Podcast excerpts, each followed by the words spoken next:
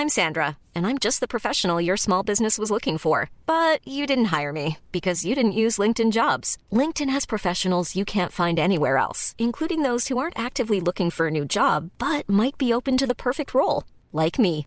In a given month, over 70% of LinkedIn users don't visit other leading job sites. So if you're not looking on LinkedIn, you'll miss out on great candidates like Sandra. Start hiring professionals like a professional. Post your free job on linkedin.com/people today. There's never been a faster or easier way to start your weight loss journey than with PlushCare. PlushCare accepts most insurance plans and gives you online access to board-certified physicians who can prescribe FDA-approved weight loss medications like Wegovy and Zepbound for those who qualify. Take charge of your health and speak with a board-certified physician about a weight loss plan that's right for you. Get started today at plushcare.com slash weight loss. That's plushcare.com slash weight loss. plushcare.com slash weight loss. Mom deserves the best, and there's no better place to shop for Mother's Day than Whole Foods Market. They're your destination for unbeatable savings, from premium gifts to show-stopping flowers and irresistible desserts. Start by saving 33% with Prime on all body care and candles. Then get a 15-stem bunch of tulips for just $9.99 each with Prime. Round out Mom's menu with festive rosé, irresistible berry chantilly cake, and more special treats. Come celebrate Mother's Day at Whole Foods Market.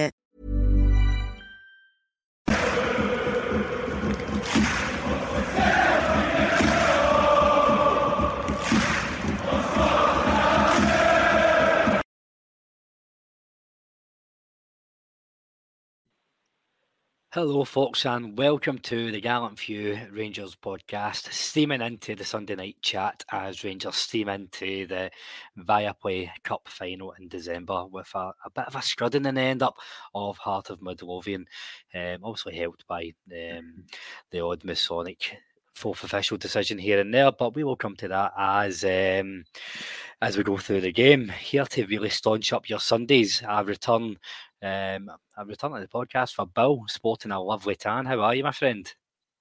I'm very well, thanks. Aye, you know, I was thinking about it today, and the last time I was on the Sunday night show, Michael Beale was still the manager. So uh, a lot can happen in a short time, you know. Really pleased with that performance today. I thought we were excellent, especially in the second half. And uh, thanks for noticing the tan, because not a lot of people have you know, usually it's a it's a compliment to well just shirt um, I put on, but um, am I right in saying that you're retiring the the shirts until Rangers win um, a trophy? Is that is that what it is? No, no, nothing like that. I was just out for a walk earlier and put this jumper on. This was actually uh, knitted by my mum for me. So, yeah. Right.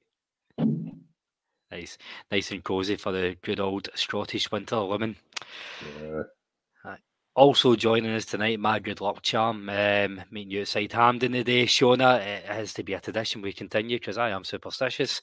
Um, lovely to see you, even lovely to see you on the pod again tonight. Thanks for coming on. Yeah, it was a good good day, guys. Do you know what I mean? I've never been honestly this excited about come on with uh, what's happening over the last couple of weeks. I really honestly do think this guy is the real deal. As I says, um, it's your world, Big Phil and we just loving it. So um, no, look, guys, it was a really, really good performance today. I think overall, I think the manager got it absolutely spot on. So look, as we as you said in the in the uh, post match interview, it's one game at a time, but there's something really exciting at the moment that's happening, and uh, let it continue. Absolutely. Um, just before we get into the into the um, the Rangers game. Uh, hello to all the listeners. Um, thanks for watching as always live on Facebook, YouTube, and Twitter. And hello to everybody listening to after the fact. But um, before we dive divulge the you know the ins and outs of Rangers 3 0 victory today, Shona, you've got a bit of an, an sorry, a bit of an announcement coming tomorrow. Yes, me and Scotty from the pod are interviewing Derek Clark. If everybody doesn't know who he is, he's actually from the Rangers Review. These guys are obviously the top guys that are obviously in the commercial side of uh, Ibrox are really, really well known. And uh, yeah, we'll be giving an interview with him tomorrow. I think we're going to go live about one o'clock. I think it'll be available to you guys from five o'clock onwards. So look, guys, this is really, really exciting for us.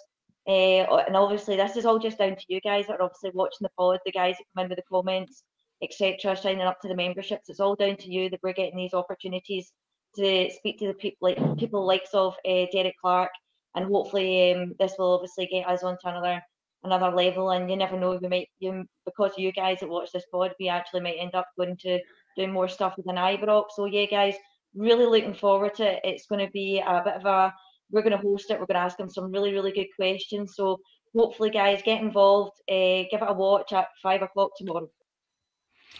Yep, so that'll be on for um, all um, you know all viewers. Um, wherever you get your podcast, YouTube, Spotify, Apple, wherever. But if you do like what you hear tonight and tomorrow, you can subscribe for just a pound a month for some extra content. You'll get a daily news show every day, uh, Monday to Friday as well. Just um, hit the join button on YouTube or um, subscribe via the link on Apple or Spotify. But um, you know, we'll keep the rest of that chat for tomorrow. Bill, um, let's get into Rangers running away through the hearts of hearts um, and you know sealing the the first final of the season. Um, of, bit of conversation um, went on with the starting lineup. Uh, Jack Butland in goals, James Tavernier, Connor Goldson, Leon Balogun, and Borna Barisic were your back four. Lundstram and Jack in the middle of the park with um, Sam Lammers just in front of him, And uh, we had Sima on one side, Cantwell on the other, and Danilo um, up top. So the big talking points was probably Borna coming in for Yilmaz, maybe with a view to Thursday night, and Lammers and Cantwell in the same team again, um, but what Cantwell playing further further out towards the wing. So what was your thoughts in the lineup uh, when you first seen it? Um, no, a lot of huge surprises. I expected Balogun to stay, keep his place, given his showing against Dundee. Uh, thought Wigman was terrific again today up went off. Barisic, I think, as you say, it's it's more about looking ahead to the Europa League and trying to get him back a bit of match sharpness because uh, Michael Beale in his infinite wisdom didn't include Ridvan in the Europa squad, so that's going to be a really tough one if uh, you know we don't have Barisic up to speed. Uh, I thought he played well today. Lammers and Cantwell in the same team. I thought ahead of the game that Lammers was probably just going to get in Cantwell's road. And it happened once or twice, maybe, but I actually thought they were okay together. Um, you know, I think both of them had an okay first half. Uh, Cantwell coming off at half time, obviously, to be replaced by Wright. Phil's evidently seen something that he thought needed to go a bit better. But yeah, no huge surprises with the lineup, maybe apart from just Lammers and Cantwell being in together. I I did wonder if he would play Scott Wright rather than you know one or other of them. Um, it does concern me a wee bit that you know Philippe Clement is sticking with Lammers. Um, you know, we got to half time, he could have taken either one off and put Scott Wright on, and he chose to take Cantwell off. And I wonder if the fact that Cantwell did the booking in the first half maybe had a part to play there. Uh, but I am trusting the manager. Uh, I think Lammers maybe will come good. He obviously sees him every day in training, sees what he can do and is picking him for a reason. So I think we just have to go with that. Shona, speaking to no, not speaking to listening to Philip Clement speaking to the media afterwards, um, I think the yellow card did come into play, and obviously Todd Cantwell's fitness too. Um, I don't want to be too harsh on Todd Cantwell. Um, I did. I, I, was hoping for more from him. I, I do think he's a fantastic player, and I have been coming into most games thinking we can play him most places and he was going to pop up with something. But I don't know if I'm maybe raising the bar a wee bit too high for him. Um, I think um, I don't think out wide right is is the best for him or the best for Rangers. Um, I think Lammers is playing in his position now, and that today hasn't changed my mind in thinking that has to be one or the other. No, I think the problem with Cantwell is I think when uh, he's on his game, he is on his A game and he is like he's unstoppable.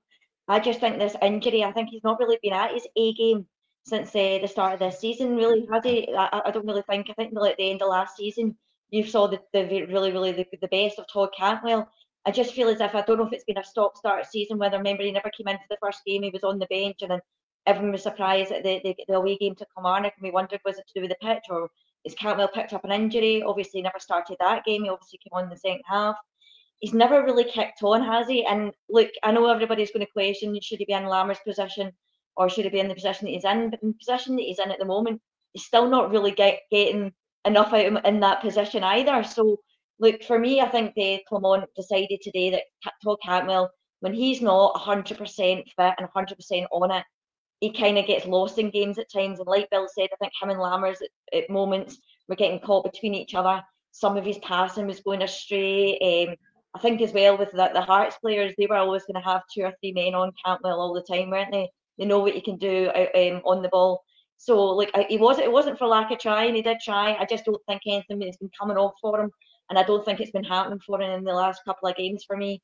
And I just think Cantwell is one of these players that when he's on his A game, he's unstoppable. But when he's not, he kind of it kind of fluctuates between being half decent one half and maybe having a shock in the second half. We're just not getting that consistent 90 minutes out of him. But I purely think that's just down to fitness. I really do. Um, I think obviously Clement maybe in the first half was maybe with Cantwell was trying to get the teams to obviously because we were switching the ball from side to side quite a lot or from wide was to try and tire out the Hearts players. So when he did bring on somebody more like Scott Wright for the width, there was no way that these Hearts players were going to be able to keep keep up with our, our intense pressure after 60 minutes. And I think um, that it was it was a game changer, guys, an absolute game changer. I think I said that in the chat. I think can you imagine obviously thinking about this six weeks ago, taking off Cantwell at half time and bringing on Scott Wright and you can imagine the fans. But for me, guys, Scott Wright was an absolute game changer in the game. I'm sure we'll go on to him in a minute. But uh, look, I wasn't too surprised. And look, I think what we've got to realise as well, Stephen, we're looking at teams nowadays. I don't think we are ever going to be able to predict the right lineup because Clement changes his team week in, week out. And I said this before to suit the team to set up, to deploy the opposition weaknesses. And this is why people might have been surprised with Borna Barisic. Borna Barisic had a really good game, guys, even though everybody was surprised he was in the team. I think last week everybody was surprised. What is Scott Wright doing in the team? Once again, Scott Wright was probably near enough man in the match. So I think what we're going to have to get to together, guys, is we're not going to be able to ever predict a lineup in the future because we've got no idea what Clement's going to do week in, week out. Oh, it's um, it, he did speak about very early on that everybody gets a blank page, um, and I'm all for uh, players taking it. He spoke time and time again that there's really be players that surprise you for the right reasons and the wrong reasons, and you know, let's let's speak about um, Scott the new Bill. I, I did want to chat around the first half, but I suppose we can speak about the first half and Scott because um, the first half. Scott Wright brought everything that the first half didn't have. Um, I thought you know, Rangers were the better team in the first half. They had the better chances, but it wasn't a great game of football. It wasn't easy on the eye in general. I think both teams, we see it quite a lot in semi-finals. Um, almost the the nerves of the occasion, try to suss each other out. Um, Shauna's right. Like Scott Wright came on and brought in that directness that you know, we then had Sima and Wright pinning the defence back either side with Danilo just being able to work in between the lines. Um, I thought he did ch- change the game when he came on. I um, thought it was a huge impact. I've always been a big fan of Scott Wright, and I know people can, uh, you know, think he's maybe no Rangers standard or something. I think he's good as big moments, and I think he's played really well in big games. And there's a bit of criticism of Scott Wright that he lacks an end product. And he's shown in big games like today and like, you know, you think about the, the Scottish Cup final uh, a couple of years ago, the game against Leipzig, he has shown he's got the end product. But what he's never had for me was just consistency with that end product. But I'm wondering, you know, running the team, maybe he'll start to show that because he was absolutely terrific today, you know. And uh, I think, I think it was maybe Jonatan Johansson was co-commentating, uh, talking about Scott Wright was his close second for man of the match after Tavernier today. Um, but you know, it was clearly impacting came on, like the, the pace that he's got, and Hearts were really pinned back. You know, if you look at that second half, sort of ninety percent of it was played in Hearts half. There's uh, very few times that they got up the field and managed to do anything. And I think Wright and Sima sort of on the opposite wings were a really big part of that. Uh, Shona, obviously, um, Hampden against Hearts. Rangers needing a goal. Um, we we switch halves and Scott Wright comes on and um, he, he gets that second. Um, I know we're kind of got to go for arse elbow here with the goals, but on the subject of Scott Wright, it's Matt. I always go back to a quote that Davy Pollock said a, a, year ago, and it's just stuck with me. You know, he's got such a way for, for anecdotes there, there Davy. He said if Scott Wright had the garlessness and the swagger of Scott Arfield, and then there's a Rangers player there, he's got the talent. It's just that mentality to do it consistently. And I don't know what it is about some of the big games. Like he's, fuck man, he, he worked his way into a European final. Like you didn't trust him against Dundee United at home in the league that season, but put him into Europe and he done a turn. I thought he was excellent against Leipzig um, in the in home tie he's came back into Hearts um, at Hampden again. Um, he took his role so so well, um, and it's weird how it's just a carbon copy of that goal in the Scottish Cup final. Mm. Well, I, I don't know about you, but I just feel as if like within the last few games with Scott Wright, there's been like a, this kind of belief that's been installed in Scott Wright because I don't know about you, maybe me felt in the past because he was always a sub, he never really had the hunger. And I know that sounds awful to say, but you know that when you're constantly on the bench, you're constantly not in the squad. I think that obviously Clement's just given him his chance and said, look, give him a clean slate. And because he's taken his opportunity, Clement's now given him that belief. He says, well, do you know what? You're now you're now going to be in my squad week in, week out from now on. And I think, as you said, Colin, I think um, in the past, do I think about eight weeks ago, do I think Scott Wright would have scored that goal? Probably not. I think now that the manager's installed that sort of belief, the way he's getting his consistency in his games, I look, I'm not, I'm not saying that Scott Wright's the answer at all. Like, I do think we probably need to get another winger in. But uh, look, I think um, you can't, you can't go by what he did today. I think he was absolutely brilliant. He got the goal. He also, as well, I think um, he was a, massive contributor to us winning the game because he was one that also got the free kick for us outside the box, in which Tav scored from as well. He also had a shot, another shot similar to the one that he had to scored from, that just went wide of the post. He was all over the pitch, and I don't know if you, what you guys think with Clement but from what I'm seeing with Clement is that we were actually better on the press with Danilo as well when we got the penalty. And I don't know if Clement wants us to play with these kind of two wingers. You've got Sima, you've got Wright, they've got a lot of pace. You've got Lammers through the middle, and then you've got Danilo, the guy that's doing the pressing up front. And then, as you said, when Danilo did that pressing, he managed to get us obviously the penalty because it puts pressure on their defence. It also causes them to make more mistakes and allows us to then get that second ball, whether it's Sima, Lammers, or Wright to then make sure that we're obviously counteracting on that. And it means then we've got more attackers going forward into the box because there was no doubt in the first half, guys, even though we were not playing well, we were still creating really, really good chances. Eh, it was just it just wasn't coming off for us. And I think with Scott Wright coming on, adding that energy and that pace when obviously Hearts have obviously just ran their socks off for 45 minutes, it allowed us then to press the ball better further up the pitch don't know what you guys thought, but that's the way I took from it. But like you can't take it away from Scott Wright in the last two games. Even today, I thought he's been he's, honestly between him and Lundstram, there's there's been such a massive difference in them, and I don't even know what it is, guys. But look, fair play to them. They've taken their chances, and uh, long may it continue. Bill, just on that point that Shona made there, and I think it's a really good one about the press and the style of play. We we, we know it's not going to be this month that we fully see Philip Clement's Rangers and his idea of what football should be like. It's going to be incremental changes, but you are starting to see what he is trying to implement. Um, and, and Shona's been spot on there. We, we do want energy up top, um, a high press, off the ball, working hard. I thought it was testimony. Not a single Dessers out. I didn't think he was too bad, but Phil Clement was going tonto at the sideline. I don't know if you've seen it on TV. Um, urging Dessers to get closer to the defence when they had the ball, uh, the Hearts defence that is, and there was a big difference between energy levels between Dessers and Danilo. So I think Dessers finished the game a wee bit better, but I think that's a clear, that's a, a clear testament to the type of football that Philip Clement wants to be playing it's a big difference between him and Beale. It's one of the many differences between him and Beale. And um, you know, you say you see him on the touchline shouting at folk. You see him talking to folk on the touchline as they're coming off, getting subbed off or going on or whatever. And everybody seems really focused on what he's saying.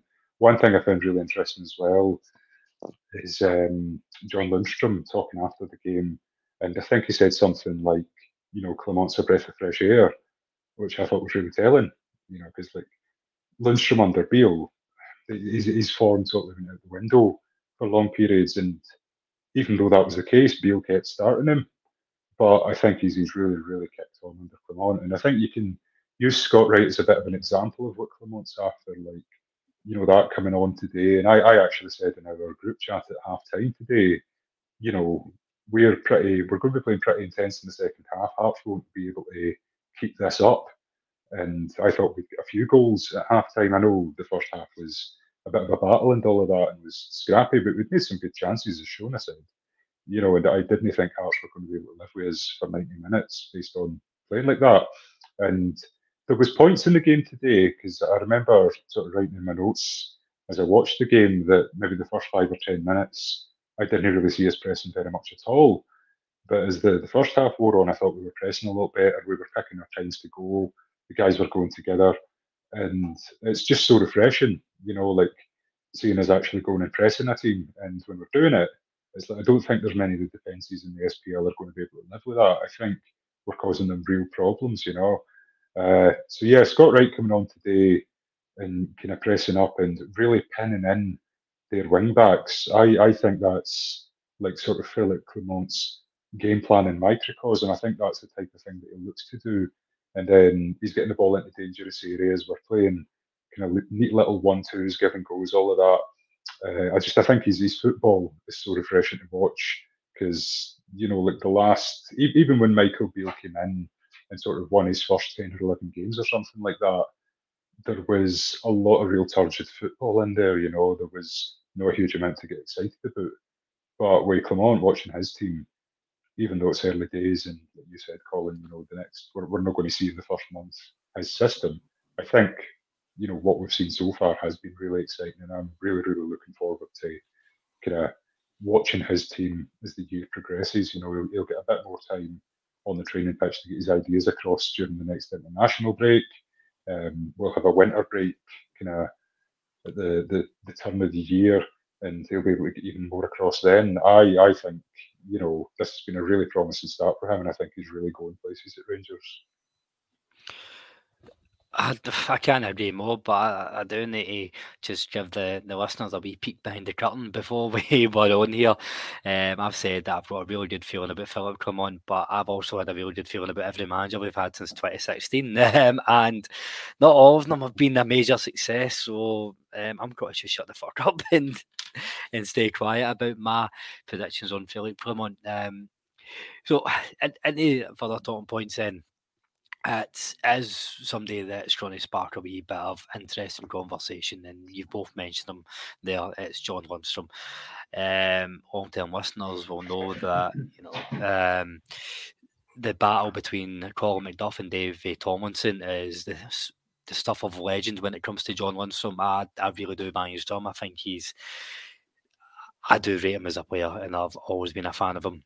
But I've spoken in the last few pods, shown about how he, he really is frustrating me about this season, showing his inconsistency, how he can turn it off and turn it on. Um, today was an absolute turn on um, in terms of John Lundstram. He really was at his A game. He's been excellent under Philippe Clement so far.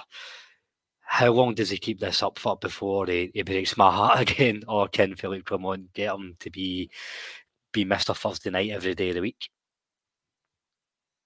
I think you're going to see the the John Lundstram of all coming back, guys. I really do. I think with these, I don't know if you guys have listened to his post match presser as well, to obviously talk about Tav being the man mountain, about obviously Clement being a breath of fresh air. You can just tell that that smile is right back on his face. His performances under Clement probably has to be, I would say, out of all the players that we've had on that pitch, he's the one that's improved the most for me.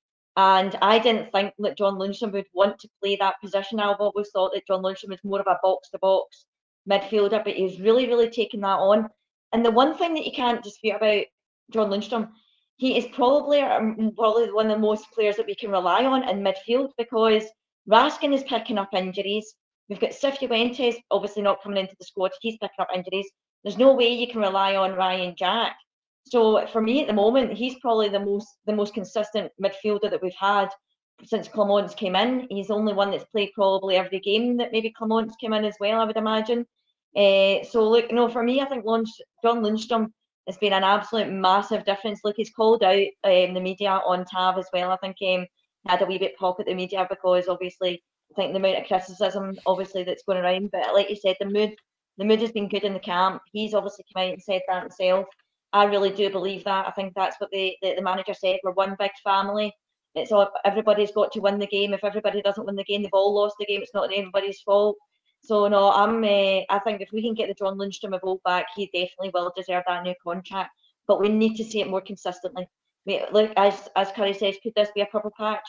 I think all only time will tell. If he goes into Europe for the next, we've got quite a few away games. I think this month, the only two that we've got home are our European games. So I think the away games will obviously be a bit more telling when obviously teams like to sit back. There's no doubt that John Lundstram's going to lose the ball in midfield at times, but I think it's what he's been doing with the ball. He's been a bit more direct.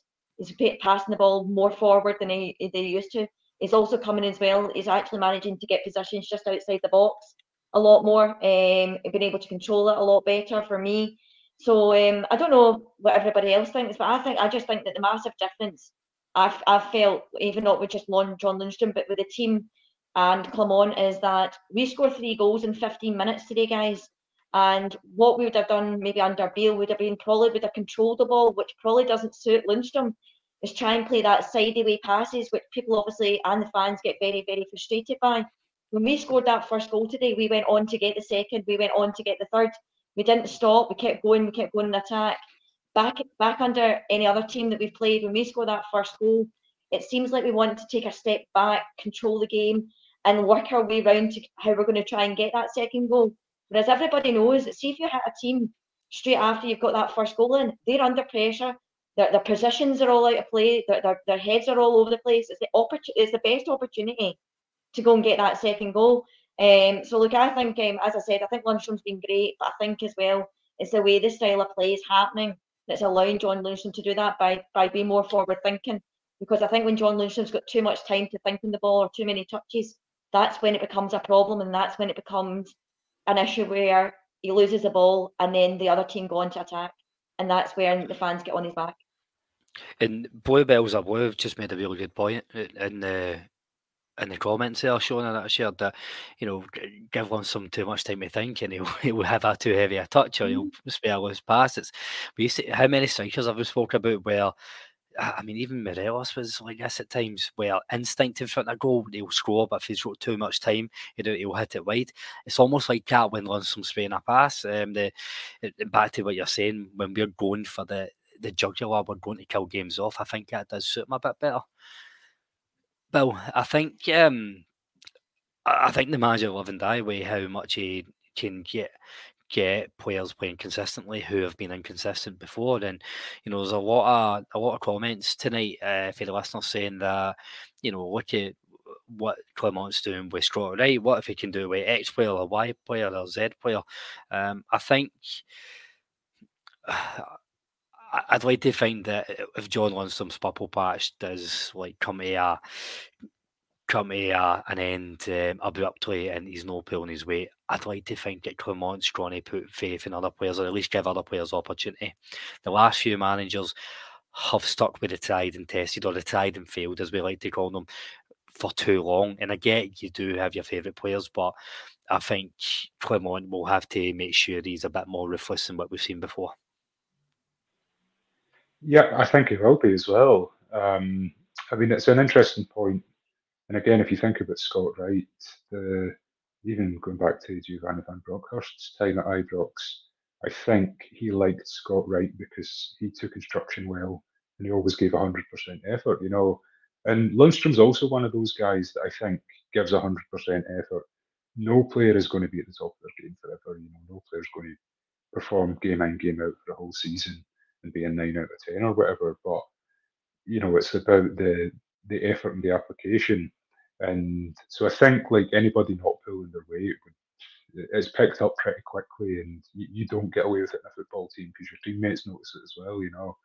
Um, but yeah, if if Lundstram's form drops and Clement doesn't think that he deserves to be in the team, I've absolutely no doubt Clement will, you know, like just pull him out and put somebody else in and give them a go. Uh, obviously, previous managers have trusted Lundstram even when he wasn't playing particularly well. And I'm seeing that at the moment. Like I said earlier, you know, it's it's a bit concerning for me that Lammers is still on the side, but Clement obviously trusts him to do something. And he's maybe looking to build his confidence up or whatever, so doesn't want to drop him. There'll be reasons.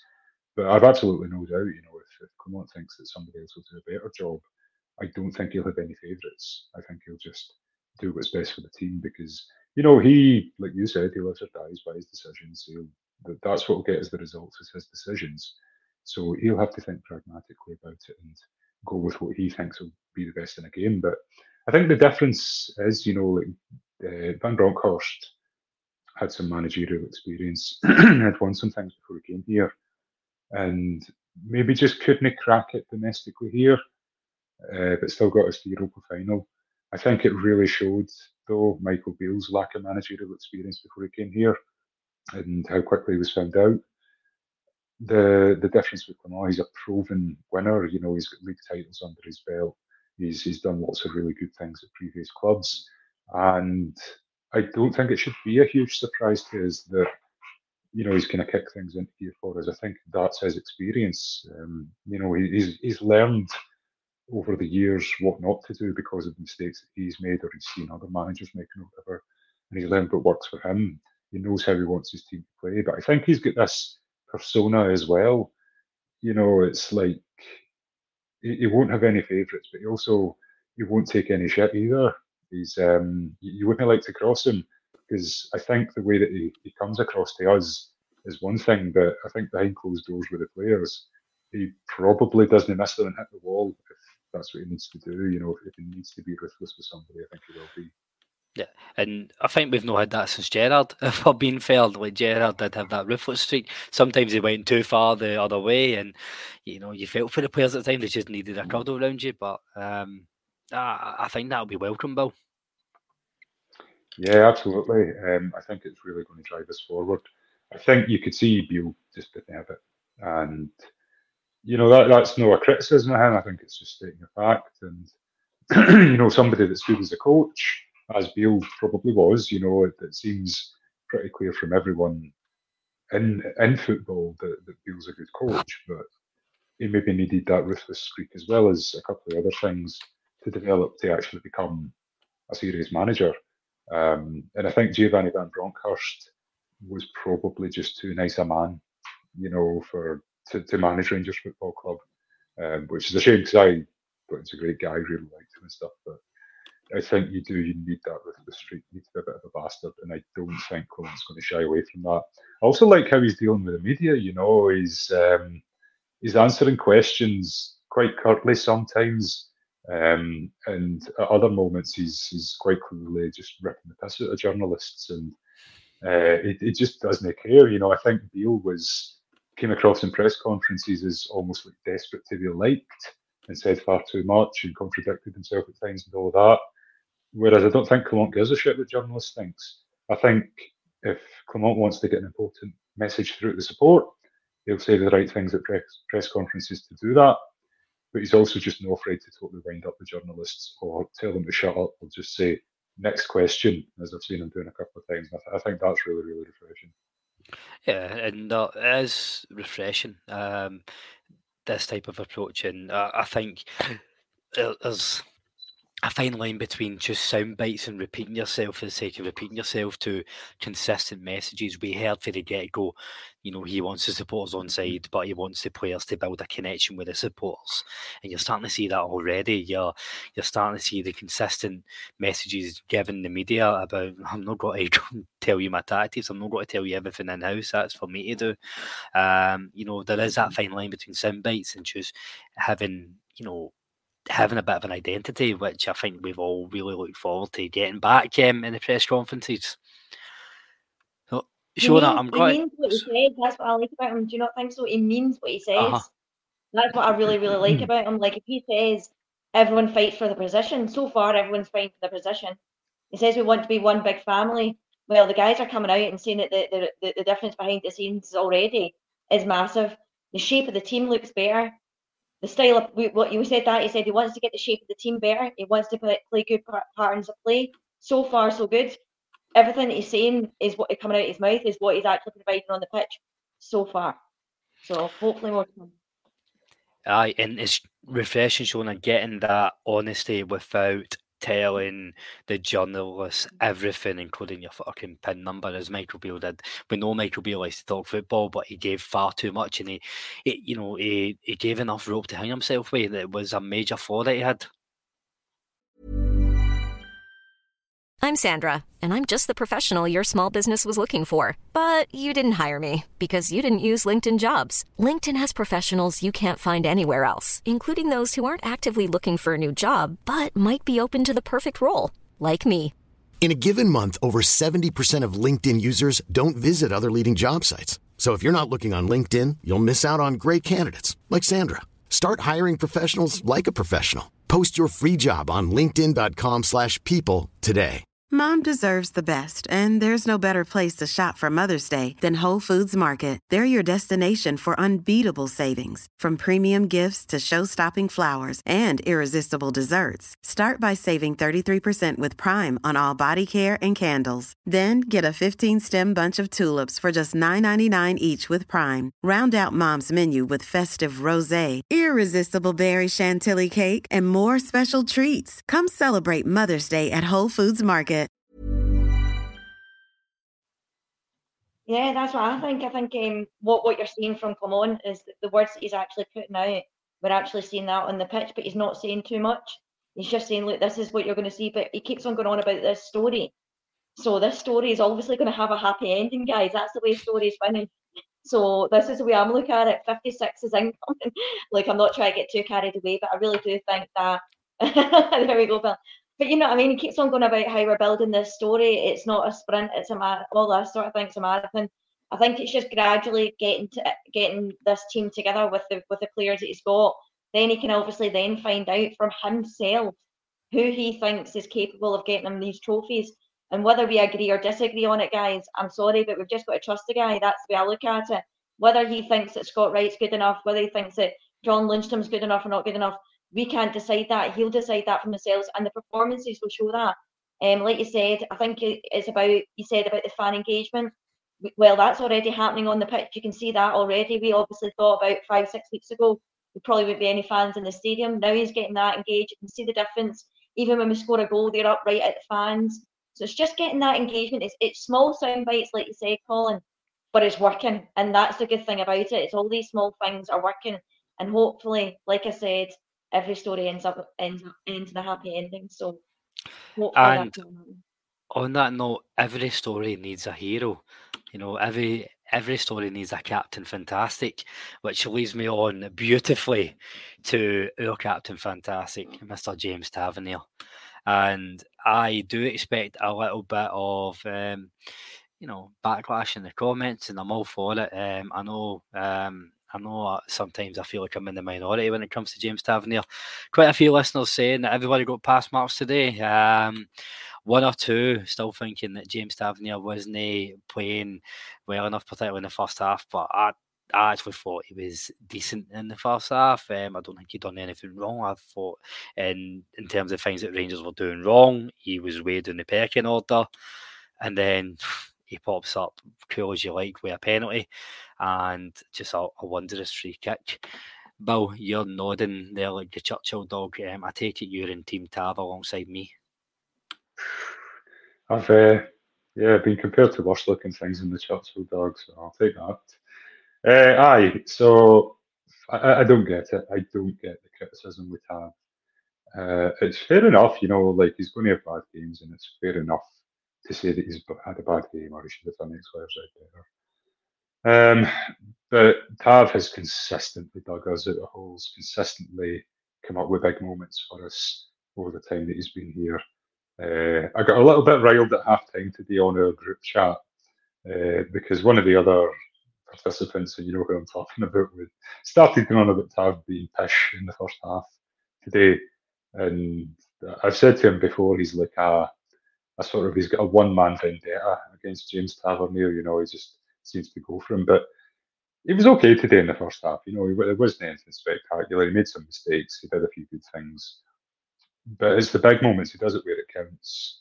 He stepped up and hit that penalty today after you know last week's game against Hearts where he missed one and scored one. And how easy would it have been to after he missed the first penalty to let someone else take the second one? But he just steps up, rifles into the back of the net. He did the same again today. The free t- the free kick that was just ludicrous. I actually think, you know, that that's like goal of the season material because if you look at where it is, it's inside the D. It's so close to the 18 yard line to to get it up without rifling over the bar, to miss the wall. You know, you look at Zander Clark sort of took a step in the opposite direction, but basically had to then turn round and the ball bounced out the back of the net into Zander Clark's hand. You just they could do nothing about it.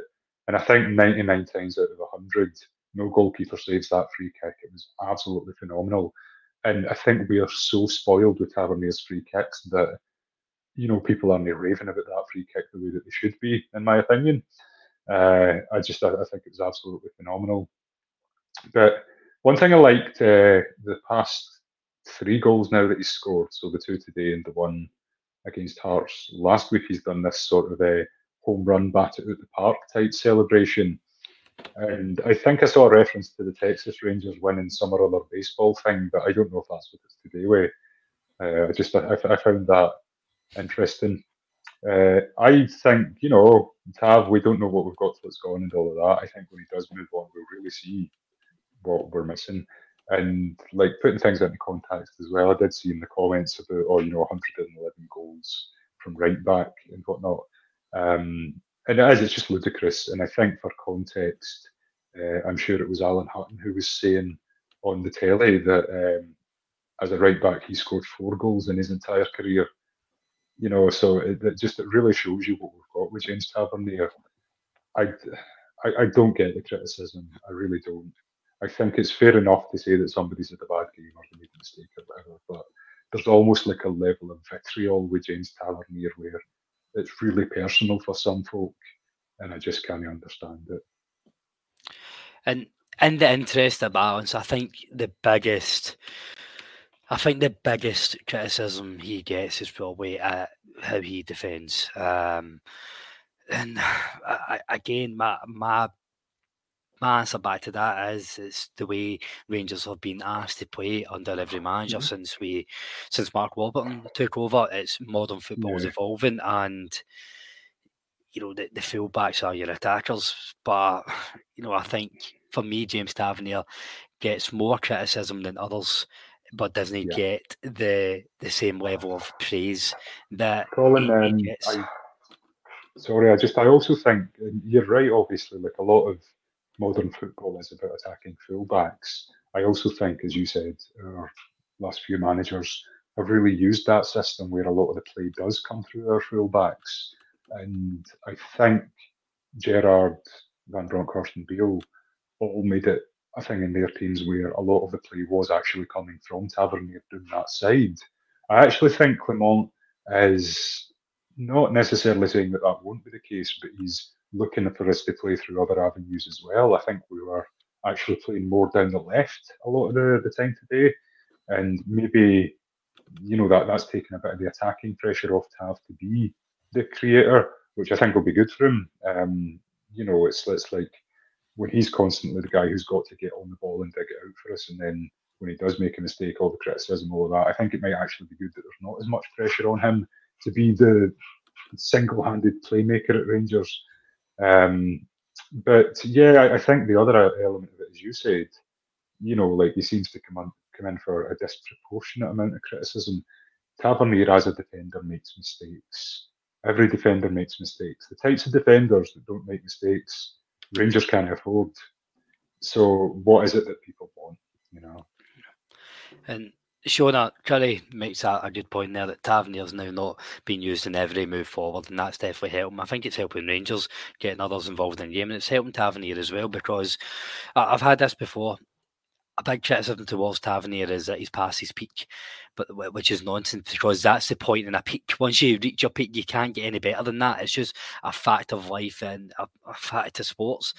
We are never going to get the James Tavernier for 2020, but he's still contributing so valuably.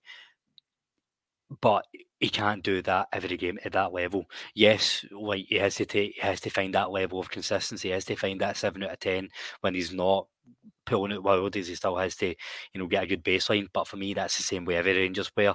Copy and paste what we said about John Lundstram. There has to be able competition for Tavernier so that he he's forced to maintain that levels. And we've not had the competition, able competition for him since Nathan Patterson. Yeah, and that's when Tavernier was in his peak, wasn't he? So you were never going to go and drop Tavernier and you're never going to drop your captain at that moment in time. I really honestly don't really get this captaincy thing that everybody wants to change because the managers that come out and say, the players that come out and say, always go on about James Tavernier. Now, I know that he is obviously more of a leader off the pitch than what you see on the pitch. But to be honest with you guys, that's the way a modern captain is. You see Pep Guardiola down in Man City, he changes his captain week in, week out. You don't hear the fans complaining about it. And the only time that we actually complain about James Tavernier is when we're losing games. See when we when he's contrib- contrib- contributing, sorry, contributing to the game, winning his games. That's when we go on about oh Tav done this, this, but there's always a but in there, but he doesn't do this. Guys, the modern fullback nowadays is not about defending. The modern fullback nowadays is what you can do going forward. I don't think that Tavernier had that poor a game today defending. I thought he was actually okay. I think uh, obviously going forward, I did think he did put in a few not poor crosses, but obviously they weren't they weren't pulling off for him. What I think under Clement is is what you're going to do is you're probably going to find that one fullback will go forward and one will probably sit slightly deeper. That's just the way it's going to be, which will probably be better for them because it will reserve their energy. So when they do go forward, they've obviously got more energy when they do. So look, I don't think um, the criticism of Tav about this changing captain. I think the managers now come out and said, players have come out and said that a captain leads off, um, leads off, is a leader off the pitch. I think I don't know how many times that the managers obviously mentioned Tav's name. I think Tav has been pretty decent. I think he's now scored us is it six goals now in the last three games. Is that right? What I'm saying about Tav? I'm sure I heard that earlier mm-hmm. on. And people are still there asking for more. What more else do you want from your captain and your right back?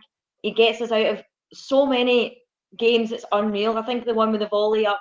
What was it during the during the, the season there when they when they hit the volley into the back of the net? He scored some amazing goals, guys. We always talk about. I can probably guarantee that probably over the last four years, Tavernier would probably have five in the top ten goals that we've scored, and people are still complaining about his positional sense, his defending. Guys, that's just the way the modern fullbacks are. They're just not great defenders. And if we had the good defender in Tav and we had him going forward in the goals he scored, he wouldn't be at our club.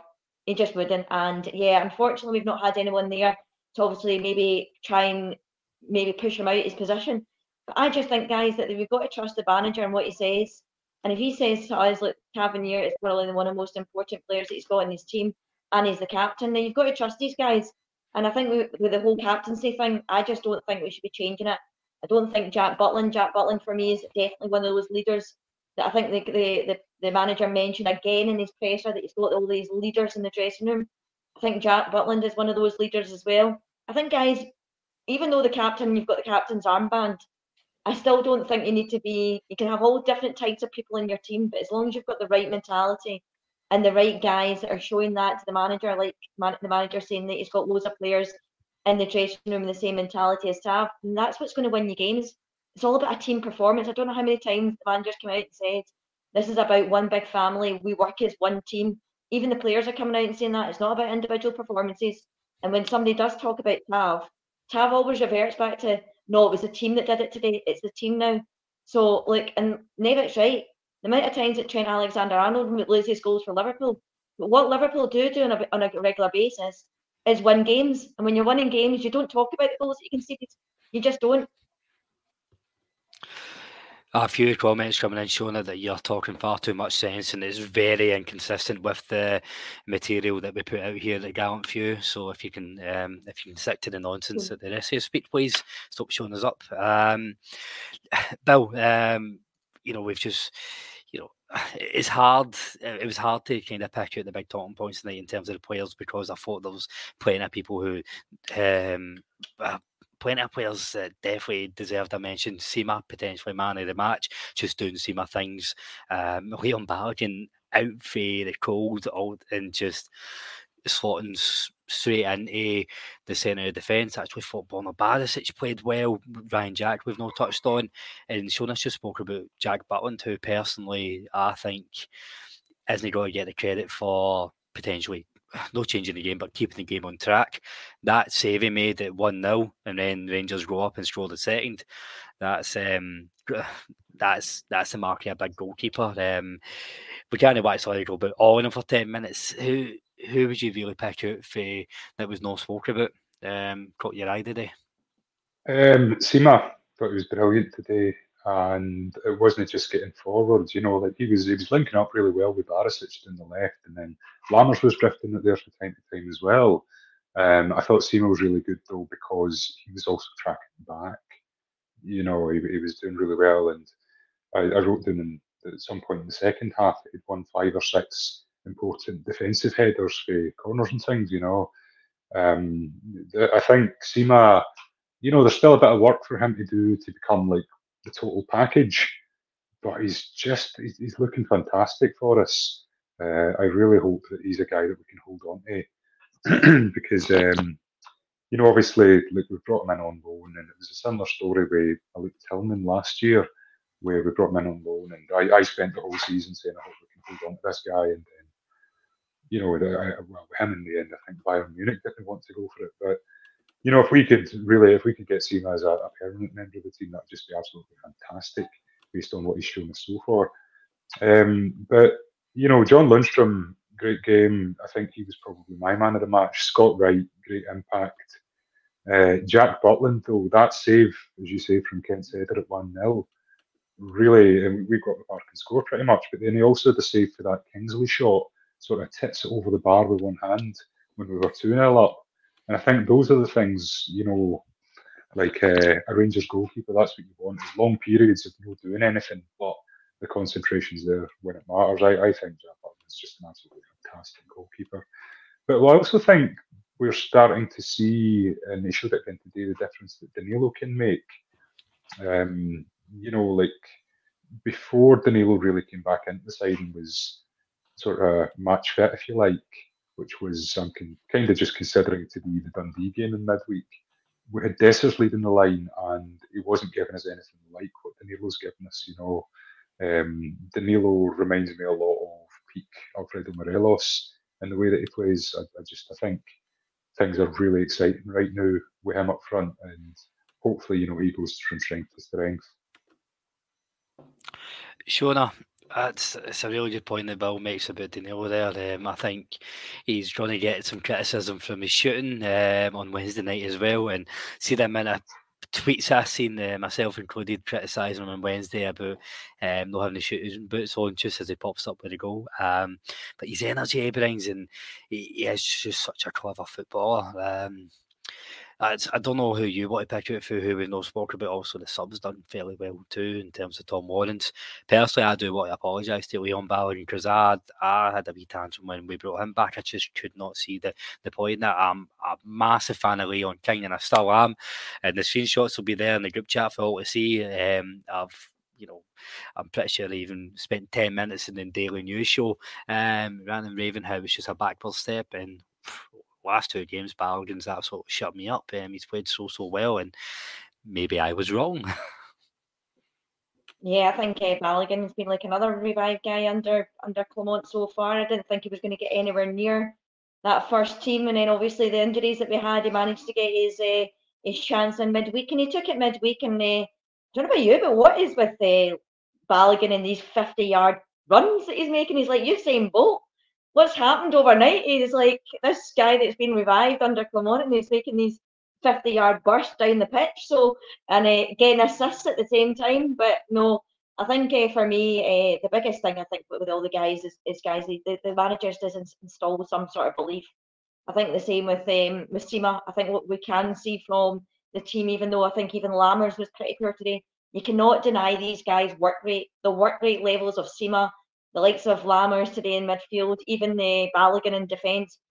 Just the work rate right across the full team, guys. We're now seeing it across the it's not just one or two players. We're now seeing it consistently where the work rate is much, much better. And that's what that's what the first thing that we always want to see.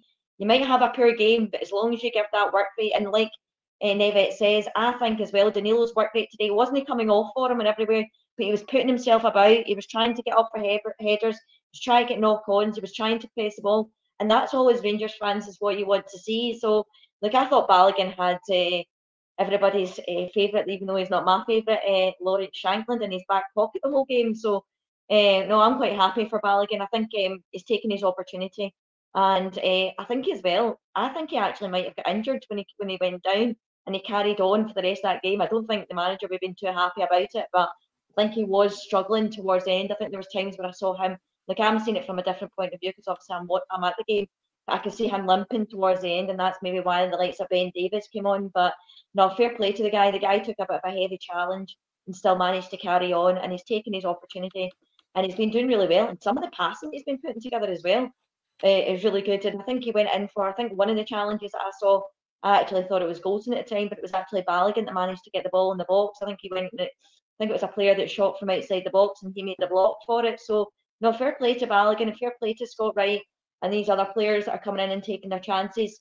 They definitely the jury's still out, probably in the likes of your Lammers or Dessers. But look, guys, if uh, the manager can get a tune out of uh, Scott Wright, Balogun, and Lundstram, look what's to come, guys. If we can get a tune out of Lammers and Dessers, I think we saw glimpses of that midweek, and it's just now now trying to get that consistency going forward. So it's going to be an interesting team, guys, when it comes to Thursday night because I've got no idea how we're going to line up. I really don't.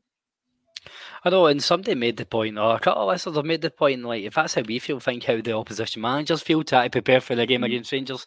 That's how it should be. It should be, you know, we have different options. And Philippe Clement spoke today before the game about not being too focused in the first 11. It's about the squad because there's options on the bench and players that can come on and change the games. And we've seen that. We, have seen that today. We've seen that over the last few few games. Um, but Rangers, um, you know, those three goals got us into the final, and we now play Aberdeen on Sunday, the seventeenth of December. Um, it really is our we can get this season back intact with that. Uh, we, you know, it, it's no winning the league won't make a break how we get on. Um, oh, winning the league, sorry, um, isn't going to be made or broken by how we go in the League Cup. But I think winning it can carry a lot more, a lot more strength, Bill, than than than not winning it. Um, it's back to Walter Smith's old, you know, his old outlook on it that it's the first trophy of the season. You've got that in in the bag. It just breeds that winning mentality. It's you know it's invaluable, and I like to think Rangers have won so many leads because they've won so many league cups as well. Ah, it's, it's probably a fair point, and you know, be a fair number of guys in this squad won't have any winners' medals for anything yet in their career. Um, so that's another thing to look at, and you know, even even the ones that have got winners' medals, the ones that were here for 55 or for the Scottish Cup victory, you know, it's it's a while since they've had that. It's a while since they've held a trophy in the air. Um, so hopefully, you know, we can go ahead and do the business against Aberdeen on December the 17th and get that because I think the last time we won the League Cup uh, would have been 2010 or something, 2011 um, it's a good while. So, you know, and if Rangers, I mean, I, I watched Rangers on my days growing up, and the, the League Cup was our trophy, more or less. You know, it was we were winning it every bloody season. Um, so to have gone so long without a League Cup victory, I, I think you know it's, it's it's long overdue, and I, I can't wait for the, the final. And I'm really hoping to see us lift it. But I think yeah, you know, really hopefully it'll set the tone for the rest of the season for these guys, and hopefully it's just one of many things that Philippe Clement is going to win for us. Shona, the beauty of football is as fans we are allowed to get too high or too low. Um, we're allowed to get ahead of ourselves. Fuck man, I've I've made a name for myself in follow follow meltdowns by how high I get um, prematurely. We're allowed to look ahead of ourselves. What what I do love about Philippe Clement is it's just about the next game. This doesn't seem to be a soundbite. I do genuinely believe that he's more interested in December. We can chat about it. The press are going to ask him about the League Cup uh, final all the way through the next few weeks. Um, it's going to be the next game, and then the next game after that, and the next game after that, as it should be. Yeah, I think that's the best for your mentality as well. When you're a football player, if you're thinking too far ahead of yourself, it can play on your mind. And I think that's what Clement is trying to do. He's trying to make it sure that it's it's game by game at the moment, making sure that mentality is right, going in for the next game. Then we, what we can do is we can then sort out ourselves what we're going to do for the next week game after. And I think that's also down to as well his tactics. I think he will play slightly different. Like I said, I don't think we're going to see the same team week in week out purely because of the way he sets up his team. So uh, I think this is just something we're going to get used to. Some people might not like it. It's the same injuries. I don't think what we're going to see under Clement is that he will tell us much about injuries. I think what he'll do, he'll tell us nearer the time if this player's back or that player's out. I don't think he'll go into too much detail, and I don't think it's right. Well, obviously, we've got the, the Masonic cryo chambers now, so hopefully now from now on, like uh, we don't we not get anything to worry about. Mean, God knows why we were never using them in the first place, but look, I think what we're seeing at the moment is like, like you said, Colin. I don't think it's going to be too much of an issue. I um, I just think from now on, it's, it's game by game, and I think what the, what what that helps with the, the players is because they don't know who's really going to play in week in week out. It means they, that the Clement is demanding a lot more in training, because then he will decide through that week how he's going to set up and who the best players are for that team, and it'll be all down to your whole training session.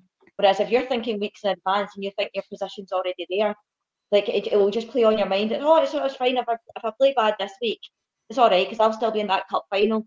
He's come out and said everybody else that's out there, there's people that are out injured at the moment, and he says if they're fully fit and they're back for the final and they're performing well, they'll be in that final. So the guys now need to realise that the guys that played today, they might not even have a position in that final. If they want that position in that final, it's all about how they train now all the way right up to that that final, and it's about what they can give in week in week out. Because I th- I do believe if you're not having a good game, I don't think we'll see you the next week. And the, you may not see them in, um, make them on the subs bench, but I don't think he'll be a starter. But I thought the interesting stat that came across, obviously not including um, today's game, I noticed there that we had 13 goals in eight league games under Beale. How many guys do you think we've had under three with Clement?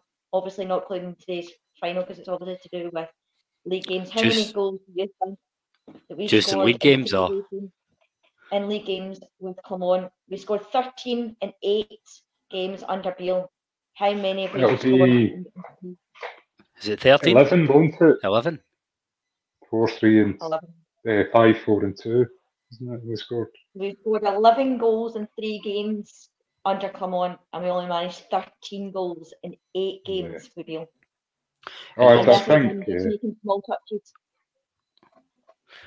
And obviously that alongside the Masonic uh, fourth officials giving Philippe Clement a wee wink and a, a dodgy handshake when we score, like we're unstoppable. We really are a juggernaut. Um, it's fact. Just um, on uh, just on the officials, um, I'll get both your opinion on it. For the Rangers penalty was a stone waller. Like it's not even worth the conversation. Bill, was that a penalty for Hearts? Aye, probably aye. I, I may not be so generous if it was nil nil at the time. Um, you know, and I, I actually I think there's there's probably minimal contact, is what I say, and in real time when I saw it, I agreed with the referee's decision that it was a second yellow card for simulation. But when you look at the the slowed down VAR image and that, there is a bit of contact. And, do you know the boys entitled to be doing uh, I don't really like using the term soft penalty because a soft penalty is still as much a penalty as a hard penalty is, you know. Um, but it was a soft penalty. Yeah. Uh, right decision, I think. Would I have been so charitable at nil nil? No, I probably wouldn't. Uh, Shankland hits a good penalty, to be fair. So, you know, we were out of sight by that stage, I think. So, uh, I don't think it had any bearing on the outcome of the game. It's amazing how the context of how the game finishes really changes your perception into um, yeah. mixed opinions in the comments. Um, sure enough, for me, it's a penalty. I, I, have no issues with it. Um, taking my boy tinted specs off, I, I may have been upset because it's a mm. soft penalty. But I, I, think if I think if your argument back is it's a soft penalty, then you're admitting it's a penalty. Like you know, you don't get you don't you don't get penalised for different variations of penalties. It's either a penalty or, or it's no. What's your thoughts? Well, is it a penalty on slow motion? Because this slow mo honestly does my head in. Because is it a penalty in real time? No. Is it a penalty in slow motion? Probably. But I actually think the reason why they gave that penalty is because they didn't believe that I was a sending off. And that's why I honestly I do. I think um, that you'll have people that will go over this. We have not had a penalty conceded against us the amount of pressure that's been going on about how Rangers have not conceded a penalty, all these conspiracy theories where you can shove your conspiracies where they go because it's happened. And it was a soft penalty on slow mo. But for me, I think it was a, uh, it was very, very harsh. Really, really harsh. I think it could be classed as either. But the problem for me is that I don't think I think that was only given because the boy was given a, a red card and I think they wanted to overturn the red card. I really honestly do. I think um, people can talk about conspiracies, but that's my conspiracy, and I'm going to stick with it. It's, it, usually we're talking about the conspiracies coming for the East End. You, it's no often they they fucking generate for us, man. This is this is going to be in the record tomorrow. Well, the fourth official will take all obviously all the all the Masonic uh, conspiracies to them tonight, so I don't think we'll be too concerned about my conspiracy. But no, I think, uh, guys, I have to admit, the one thing that you definitely need to go and look at, go and look at Stephen Steven Naismith's presser because it's an absolute belter. And listen to the bitter end. He is bitter as anything, that man. And honestly, listen to the very end. It is hilarious. You know, look, I think, guys, it, it was a soft penalty. And like, these things happen in the game, but I do think the pressure's been put on these refs because everybody keeps on going on week in, week out about how we get a penalty and how we haven't conceded a penalty. And it was only going to be a matter of time that that was going to happen. But I think, uh, look, I think it was a it was a bit of a soft one to be fair. But look, it's a penalty, and who cares? We won the game. So, um, but no, uh, it was uh, it's one of those ones. We've got a conspiracy in there. Well, I think that'll bring us to our wraps for this evening. Um, a massive thank you to everybody that's uh, commented, go and about the comments. Always good reading the chat, even when you don't agree with me, but that's fine. But I'm entitled to opinion. Um, it's uh, they love reading them all as always. Um, and a massive thank you to everybody who subscribes. Um, or even as a member on the on the pod, just a reminder that you can get daily content for a pound a month, um, Monday to Friday. Um, you'll get a daily news show and extra content as well on our members' channels. Um, you you also going to be able to see Shona and Scott interview Derek Clark from the Rangers Review tomorrow and really getting the chance to speak to folk like that, um, that prestige um, and people in the know. It's really all down to how you guys support the podcast. So I really can't thank you all enough. If you don't want to pay for extra content, if you can find us a like or a retweet or a share, honestly, it goes such a long way. Um, thanks very much to, to everybody. Um, all it's left to do is to thank my two guests, uh, Bill and Shona. Um, as always, I'm going to press you for a goodbye to the fantastic listeners, and I'm also going to ask you for a man of the match from today, starting with the fantastic Bill. Good to have you on, mate. Cheers, Aye. Thanks for having me on, Colin. It's good to be back on after my sojourn for a few weeks there, and I'd really like to say thanks to all the listeners who wished me well in the comments and things like that when I was. Uh, away after my, my car accident. It was really, really nice that people are actually thinking of me. And these are folks that, although we've never met, they feel like they know me and I feel like I know them from the comments. So that, that was just, that was a really lovely thing. That I'm really appreciative of that. Thanks everybody for tuning in tonight. Uh, and yeah, I think my man of the match today, probably Abdallah Sima. It's hard, hard push to argue with Sima, and again, I'm I'm inclined to give him as much praise as we as we can, just because of the runner form he's on. So it's not a bad shout, mate. But again, glad you're all fitting well and you're back. Um, you know, you're back serving the listeners um, on a Sunday night, just just um, after bath time. Sunday nights with Bill, getting ready for a busy week ahead. Shona, good to have you on as always, my friend. Who's your man of the match? Yeah, thanks everyone for coming on and a wee shout out there to for Derek for his new membership. So thank you guys. Um, if there's any obviously questions that you might want to us to ask Derek Clark and the fire them into the comments just now. Obviously no rude questions, guys, but something that you might want to to obviously ask or want us to ask Derek Clark, we might be able to fit that in there if you can just put your comments down. But I think I'm going to have to go with Captain Tav tonight, tonight uh, is my captain. Um, as, as sorry, as my man in the match for tonight. I just think overall, um, he was probably the best player, and he got us out of what he did. That that that free kick, and obviously it took some balls from Tav as well to score that penalty after missing that one midweek, and he stepped up. So uh, look, guys, there's a really interesting um, point on the we're talking about the Rangers review there. If you go and watch, there's a wee bit about how Tav takes his penalties and, and the ins and outs and the tactics and how he practices them and, and deep dives right into it. And it's actually really, really interesting about how he how he goes about it. So some of you guys might like that, some of you guys might not, but look, have a wee a wee look at that for uh, for Tavernier. So no, he was my man in the match tonight. So yeah, look, uh, looking forward to obviously rolling on to Thursday night. So uh, see you all then, guys. Thank you.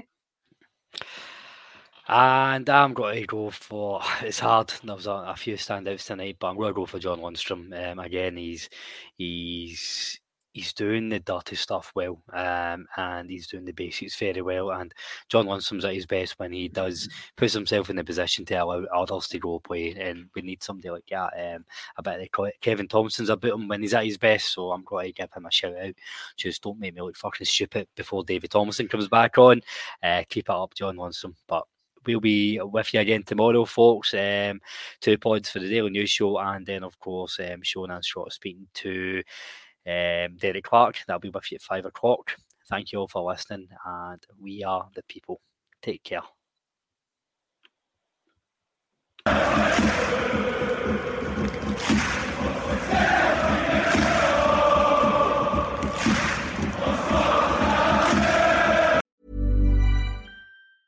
Mom deserves the best, and there's no better place to shop for Mother's Day than Whole Foods Market. They're your destination for unbeatable savings, from premium gifts to show-stopping flowers and irresistible desserts. Start by saving 33% with Prime on all body care and candles. Then get a 15-stem bunch of tulips for just $9.99 each with Prime. Round out Mom's menu with festive rosé, irresistible berry chantilly cake, and more special treats. Come celebrate Mother's Day at Whole Foods Market. ACAST powers the world's best podcasts. Here's a show that we recommend. Winning is an everyday mindset, and we're here to help. I'm Craig Robinson. Join me and Coach John Calipari for Ways to Win. We're kicking off during March Madness. Cal's Kentucky Wildcats are in the hunt. So throughout the tournament, I'm going to call up my friend to ask about his wins, losses, and especially what he's telling his players in the locker room. You got to win every day. Find the Ways to Win podcast anywhere you listen. ACAST helps creators launch, grow, and monetize their podcasts everywhere. ACAST.com.